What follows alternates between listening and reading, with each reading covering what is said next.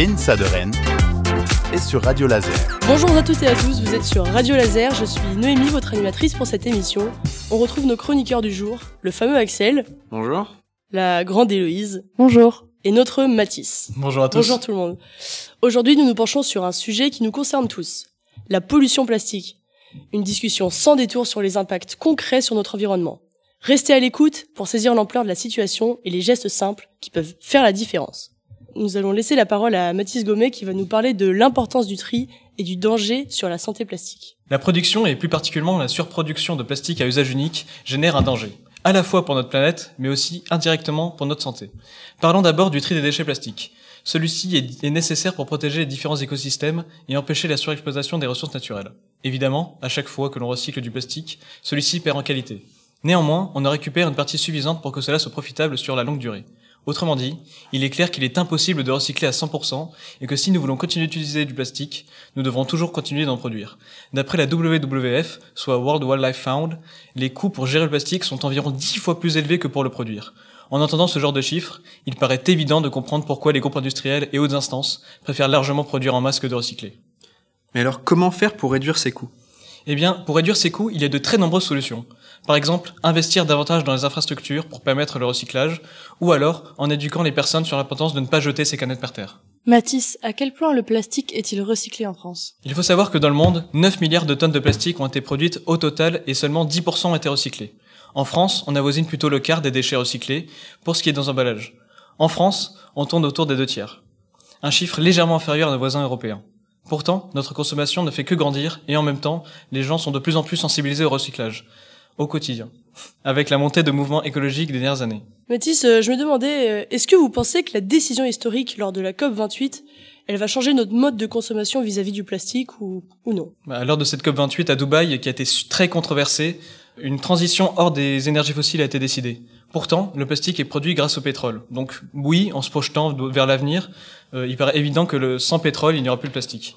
Euh, nous ne l'utiliserons donc plus. Il faudra donc trouver une alternative bien plus efficace et bien plus pratique que le plastique. Et quels sont les dangers du plastique sur la santé? Le plastique en soi n'est pas dangereux. Ce sont les additifs ajoutés et les microplastiques qui proviennent de la dégradation du plastique lui-même que l'on peut ingérer ou inhaler qui le sont. En petite quantité, on pourrait le négliger. Mais en plus grande quantité, par exemple lorsque l'on boit souvent dans des bouteilles ou dans des canettes, la quantité de microplastiques qui se retrouvent dans notre sang ou dans nos poumons peut être très toxique. Elle peut provoquer de nombreux problèmes comme des cancers, des problèmes respiratoires ou cardiovasculaires. Encore d'après WWF, nous ingérerions l'équivalent d'une carte de crédit par semaine en plastique.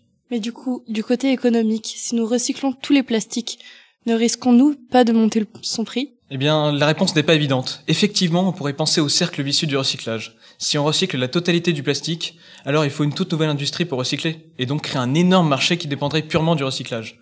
Pour que cela tienne, il semble que tant que le consommateur, on qu'en tant que consommateur, on devrait payer le recyclage, car la plupart des fonds pour la collecte des déchets n'est pas prise en charge par les entreprises, mais par les collectivités, donc par nos taxes. Pourtant, on pourrait imaginer qu'avec de nouvelles lois encadrant le recyclage, obligeant les entreprises à davantage investir dans le recyclage de leurs propres produits, on aurait du plastique à un prix équivalent et avec une empreinte écologique bien plus faible. Bon alors euh, Mathis, si je comprends ce que vous nous dites, ce serait vachement plus avantageux pour nous de pas recycler. Sur le court terme, probablement. Cependant, il existe un autre cercle bien plus vicieux. Si on ne trie pas nos déchets, alors on ne recycle pas le plastique jusque-là, logique. Pourtant, cela va donc obliger à augmenter la production et donc à augmenter les déchets. Sur le long terme, on aura tellement de déchets qu'on ne pourra plus les gérer. C'est pour cette raison que lors de l'ANU 5, soit l'Assemblée des Nations Unies pour l'environnement, qui comporte de nombreuses sessions de négociations tout au long de l'année, porte parmi ses nombreux thèmes le cycle de la vie du plastique. Elle continuera de débattre jusqu'à fin 2024. Merci Mathis pour votre super chronique, on a beaucoup appris et nous allons maintenant retrouver Mélanie Davranche pour une interview. Mélanie Davranche, bonjour, vous êtes chimiste, chercheuse en géosciences, professeure d'université à Rennes 1, lauréate de la médaille de bronze du CNRS 2013 et d'autres. Aujourd'hui, nous nous questionnons sur les plastiques, leur production et leur impact. Mélanie, vous avez travaillé sur de nombreuses thèses qui traitent de la question des plastiques, des microplastiques ou des nanoplastiques. Est-ce qu'il y a une motivation particulière qui vous a poussé à travailler un peu dans ce domaine? Et est-ce qu'elle est écologique? Alors tout d'abord, bonjour. Donc en fait, moi je suis dans une équipe qui travaille depuis assez longtemps sur les nanoparticules. Donc au départ, euh, c'était essentiellement des nanoparticules naturelles. Voilà. Et euh, un jeune chercheur nous a rejoint qui travaillait sur les nanoplastiques. Nous a rejoint dans notre équipe. Et en fait, c'est ce, grâce à lui en fait que j'ai euh, commencé à travailler du coup sur les nanoplastiques. Mais on s'est très vite rendu compte que travailler juste sur cette fraction en taille des déchets plastiques, c'était pas suffisant pour comprendre leur euh, comportement. Et donc, euh, on s'est ensuite intéressé au continuum de taille, donc des nanoplastiques jusqu'aux microplastiques. Ok. Ok, ok. Euh, selon vous, c'est quoi les aspects les plus préoccupants de l'impact écologique des productions plastiques, de manière générale, que ce soit pas uniquement les microplastiques ou nanoplastiques? Alors, le problème des plastiques, des déchets plastiques, c'est que, euh, en fait, le plastique, c'est composé de polymères, mais également d'additifs. Dans les plastiques, vous avez tout un tas, en fait, d'éléments chimiques qui sont ajoutés dans la formulation pour euh, conférer certaines propriétés, la résistance aux UV, euh, la couleur, voilà. Et donc, quand ces plastiques sont dégradés dans l'environnement, tous ces éléments chimiques sont libérés dans l'environnement. Vous avez par exemple des, des phtalates qui sont libérés, mais vous avez aussi des métaux lourds. Très souvent, euh, la couleur rouge, en fait, dans certains plastiques est due au chrome. Voilà, au chrome 6. Et donc, tous ces éléments sont relargués dans l'environnement. Donc ça, c'est quelque chose qui est vraiment très préoccupant. Voilà. Après, euh, il y a des spécificités, évidemment, pour tout ce qui est macro, micro et nanoplastique. Voilà. Les nanoplastiques ont, par exemple, la capacité de pouvoir pénétrer dans les organismes vivants, dans les plantes, par exemple, via les racines, parce qu'ils sont suffisamment petits. Alors, On se demandait, Mélanie, au cours de votre carrière, euh, si vous aviez observé des avancées majeures par rapport à la question des plastiques qui vous ont marqué ou qui vous ont satisfaite. euh? Alors, la problématique des plastiques, elle est quand même assez récente. hein. Voilà. Euh, certains chercheurs, dans les années 80, euh, ont fait état de la présence de plastique sur les plages. Ça a commencé comme ça. Mais le ré- réellement, en fait, on travaille réellement sur la problématique des plastiques, je dirais, depuis 2017. Donc, c'est quand même quelque chose qui est relativement récent. Et donc, des avancées majeures, à part la découverte des quantités énormes de plastique qu'on pouvait avoir dans les océans et également sur les surfaces continentales, euh, bah, majeures, voilà, à part ça, je, je vois pas trop, quoi, en fait. Pour l'instant, je dirais pas qu'il y a quelque chose qui m'a frappé. Alors, très récemment, on a découvert qu'il y avait des nanoplastiques. Ça, quand même, c'est aussi quelque chose parce que on pensait que ça s'arrêtait plus ou moins au micro. On a découvert qu'il y avait les nanos. Je pense qu'il faudrait pousser plus loin parce que est-ce que ces nanos restent sous forme nanoparticulaire ou est-ce qu'ils se dégradent en oligomères et en monomères? Et là, du coup, euh, le problème serait presque résolu, si vous voulez, quoi, puisqu'ils se dégradent jusqu'à produire du carbone euh, de même, quoi. Voilà. Ça, c'est quelque chose qu'il faut vraiment explorer, je pense. Et puis, oui, voilà, la découverte des nanos et surtout que la, présence de nanos aussi dans les sols, quoi. En fait, au départ, vraiment, la problématique des plastiques, c'est cantonné aux océans. Il y a énormément de travaux sur les océans. Et là, on vient de se rendre compte qu'il y en avait sur les continents. Alors, euh, voilà. Et que ça allait jusqu'aux nanoplastiques aussi. Ok, ouais, c'est hyper intéressant, je savais pas. Selon vous, est-ce que vous sauriez dire euh, quelles seraient les actions qu'un industriel pourrait mettre en place, enfin les industriels, qu'est-ce qu'ils devraient faire pour mettre en place euh, des actions contre la production excessive des plastiques Est-ce que vous auriez des, vous connaîtriez des solutions euh, qui puissent être les premières à être mises en place pour aider à un changement? Alors déjà, je pense que bah, le plastique, il est quand même nécessaire à, à notre mode de vie. C'est difficile en fait euh, de de plus produire de plastique à l'heure actuelle. Alors il y a certaines euh, solutions hein, qui, qui ont déjà été mises en place avec euh, les plastiques biosourcés par exemple, voilà. Donc, mais ça reste du polymère et ça reste du polymère en fait qui se dégrade difficilement et qui persiste dans l'environnement. Et dans ces ces plastiques-là, il y a aussi des additifs. Donc une grosse problème, un gros, une grosse avancée, ça serait déjà de limiter les quantités d'additifs en fait dans les plastiques qui sont produits. Moi, je pense. Voilà, ça c'est hyper important et d'utiliser des additifs qui sont beaucoup moins dangereux et beaucoup moins toxiques pour l'environnement. Voilà. Oui, alors après, ce qu'il y a, c'est qu'il faudrait euh, avoir une, une économie circulaire beaucoup plus efficace. C'est ça aussi, en fait. Ces plastiques, il faut pouvoir avoir des filières de recyclage efficaces, voilà, pour limiter justement leur, le, leur libération euh, dans, dans l'environnement, quoi. Ça, c'est un gros souci aussi. Voilà. Et une économie circulaire avec euh, des systèmes de recyclage très efficaces. J'avais une petite question sur. euh, alors peut-être que ça dépasse euh, peut-être votre domaine. comment est-ce que le plastique c'est pas infiniment recyclable? Est-ce que d'ailleurs tous les plastiques peuvent être recyclés? Est-ce que quand c'est une, une nanoparticule peuvent peut être réutilisée Ah non. Ah, les nanoparticules, c'est- c'est foutu. En fait, les nanoparticules, elles sont très petites. Et en fait, elles se dispersent partout, en fait. Donc, c'est pas des super grosses concentrations à un endroit donné. C'est que ça se dissémine un petit peu partout. Et donc, du coup, en plus, c'est tout petit. Comment on fait pour récupérer des nanoparticules? Si vous filtrez, par exemple, de l'eau dans laquelle il y a des nanoparticules, vous enlevez toutes les bactéries. Vous enlevez euh, tout un tas euh, de particules d'oligo-éléments. Vous faire presque de l'eau ultra pure. Et l'eau ultra pure, euh, c'est pas viable. hein. Ou si vous buvez de l'eau ultra pure, en fait, euh, vos os vont se dissoudre, euh, vous allez perdre Ah oui. en fait, tous les éléments euh, qu'il y a dans votre corps. Donc, c'est impossible. C'est c'est compliqué, en fait. Il faut, voilà, c'est très compliqué. Parce que le volume, en fait, qui est, occup- enfin, qui est qui est contaminé par ces nanoplastiques est énorme et parce que leur taille est tellement petite que c'est compliqué à éliminer. Et par rapport à cette idée euh, d'économie circulaire, nous on se posait la question si vous pensez que les mesures de la loi AGEC, AGEC, anti-gaspillage et pour une économie circulaire, est-ce qu'elles se décrètent suffisamment rapidement pour qu'elles aient un réel impact sur notre mode de vie et puis euh, sur pour avoir un futur plus vivable? Euh, bah, je pense que ça va jamais assez vite, hein. Voilà, c'est sûr. C'est déjà euh, un premier pas. Et je pense qu'il y a un décalage entre ce que les chercheurs veulent, ce que les chercheurs euh, découvrent, que les chercheurs apportent comme information, et ce que les politiciens et la société en fait. Oui, ouais. Ok. Et Mélanie Davranche, est-ce qu'il serait possible d'expliquer une image globale du cycle du plastique pour essayer de toucher tout le monde, pour qu'ils comprennent euh, comment ça marche L'image globale du plastique, c'est-à-dire à- de sa production euh, jusqu'à sa dégradation, euh, c'est ça? Oui, mais sans être euh, trop spécifique non plus pour pouvoir toucher tout le monde. Ce serait possible. Oui, oui, oui. Alors, le, le cycle de vie actuel des plastiques, je peux essayer de vous le décrire, évidemment. Donc, euh, alors, un plastique. Euh, on va prendre, par exemple, un seau. Voilà, un seau, euh, un seau rouge.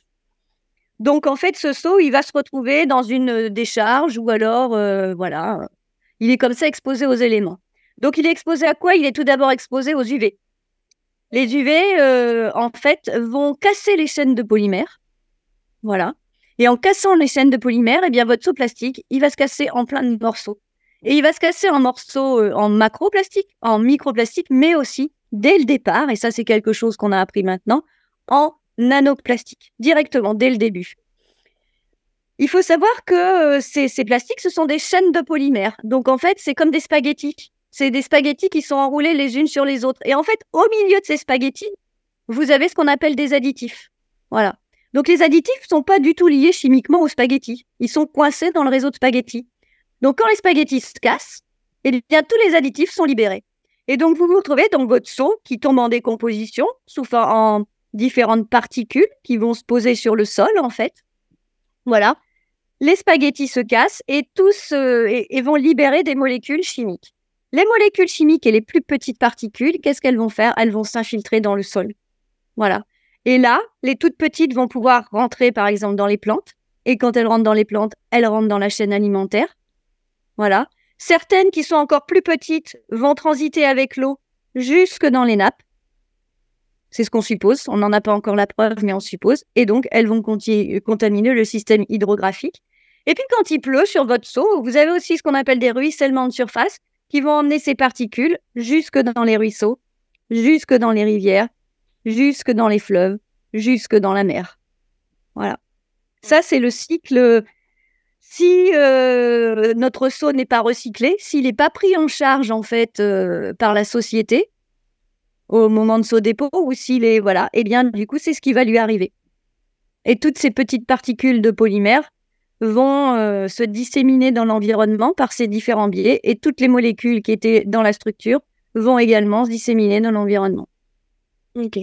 Merci Mélanie Lavranche pour votre temps et vos réponses. Nous sommes euh, très satisfaits et puis on est certain que les auditeurs le seront tout autant. Merci pour, pour votre passage et, et à bientôt, peut-être. Mais merci beaucoup à vous, c'était très intéressant. On se retrouve après euh, notre musique Let's Go to Hell de Ty Verdes. Tout à l'heure. Let's go to hell. Together we can burn forever. I got nothing better to do. You know that I'm not a rebel. I just know the devil can't be much worse than me and you. Let's let this motherfucker burn to the ground. I lost the love that I thought I found. Took all the money out my account. I bought an eighth and I bought a pound. Smoke it up till I can't hear sound. Flip the earth and turn it upside down. Come on, baby, go southbound. There's a secret place in Arizona. You can never see it if you're sober. Opens up into a supernova. Yeah. It will never drop one degree colder. Feel the flames of heat burning your shoulders. You'll be fine when this thing's all over. Uh, yeah, let's go to hell. Together we can burn forever. I've got nothing better to do. You know that I'm not a rebel. I just know the devil can't be much worse than me and you. Let's go to hell together. We can go whenever. Hold me down, cause we're going fast. I'll be your one ride or die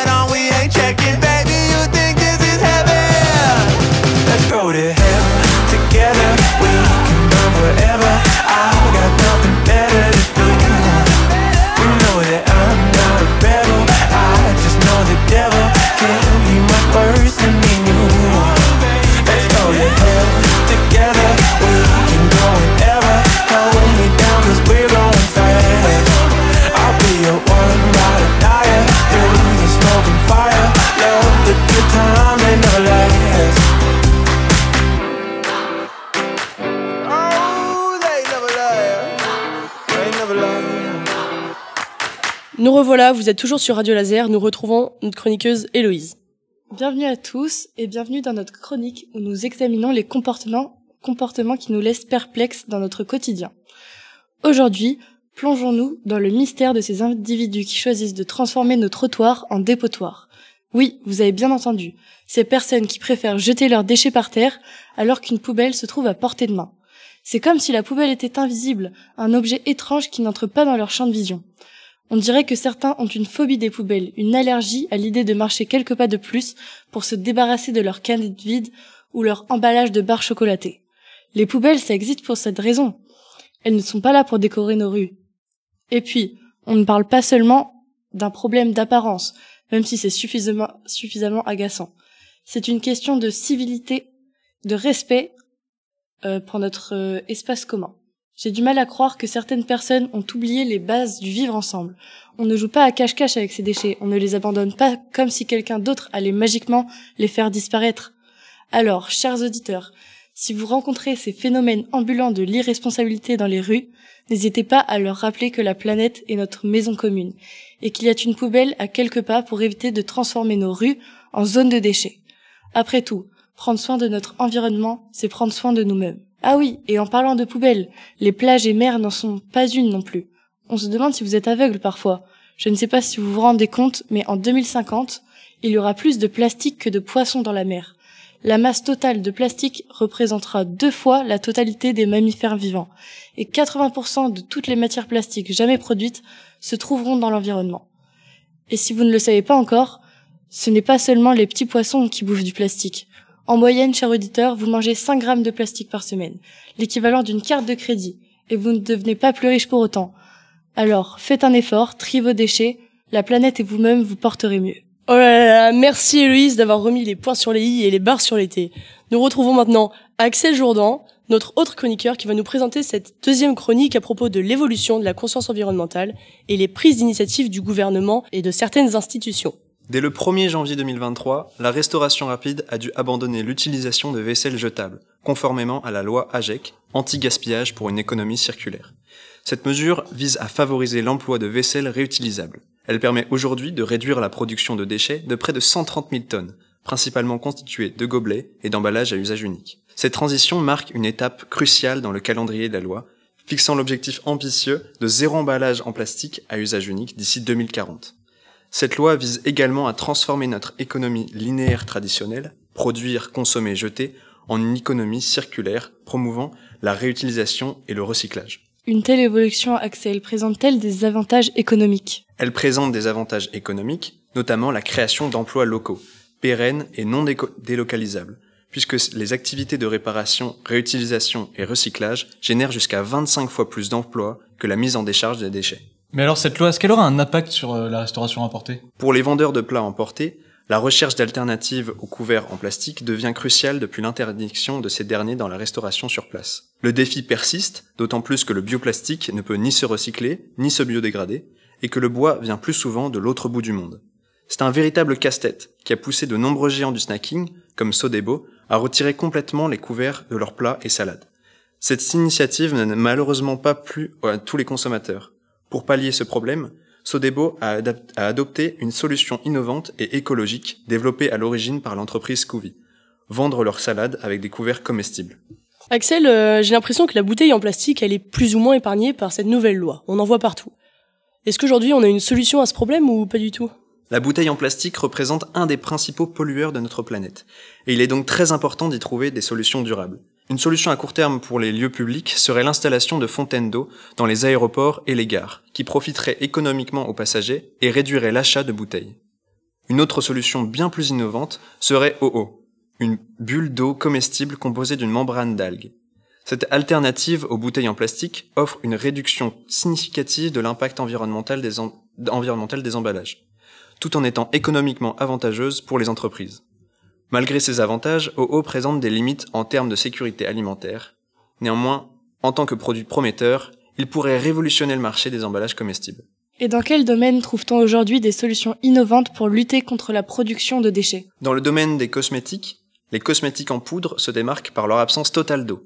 Alors que l'eau est généralement l'élément clé dans de nombreux produits tels que les nettoyants, masques, exfoliants et gel douche, les producteurs novateurs de cosmétiques en poudre, comme 900 Care, laissent aux consommateurs la responsabilité d'ajouter l'eau nécessaire. Cette approche offre un avantage significatif, permettant une personnalisation de la texture selon les besoins spécifiques de la peau. Un autre avantage est que le produit ne nécessite pas de conservateur, permettant ainsi une concentration plus élevée en ingrédients actifs. De plus, ces produits sont idéaux pour les voyageurs, car ils ne requièrent pas d'espace en soute et ne sont pas soumis aux restrictions de volume imposées aux liquides.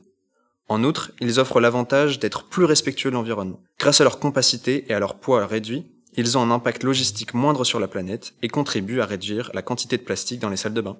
Et alors Axel, pouvez-vous nous parler de la nouvelle loi AGEC qui arrivera en 2024 La loi imposera le tri obligatoire des biodéchets à partir du 1er janvier 2024. Cette mesure concerne les particuliers, les collectivités territoriales et les professionnels. En lieu et place, la loi encouragera la valorisation des biodéchets tels que les déchets alimentaires et les déchets verts issus des travaux de jardin, en les transformant en biogaz ou en compost. Cette approche vise à réduire la pollution liée à l'incinération ou à l'enfouissement des déchets, tout en favorisant une utilisation plus durable de ces matières organiques pour fertiliser les sols, diminuant ainsi le recours aux engrais chimiques.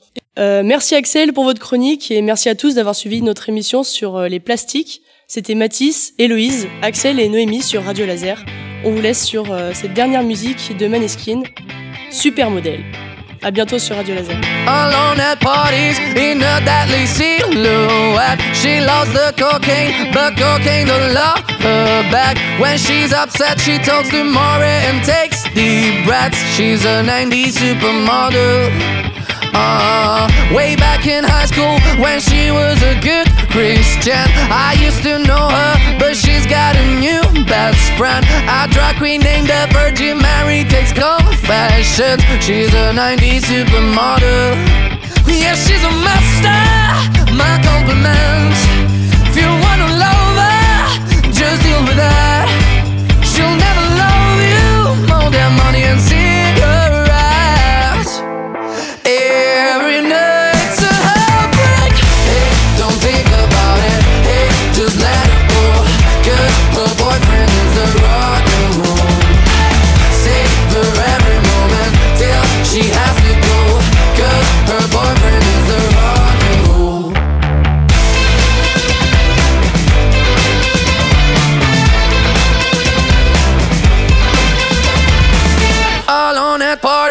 She's working around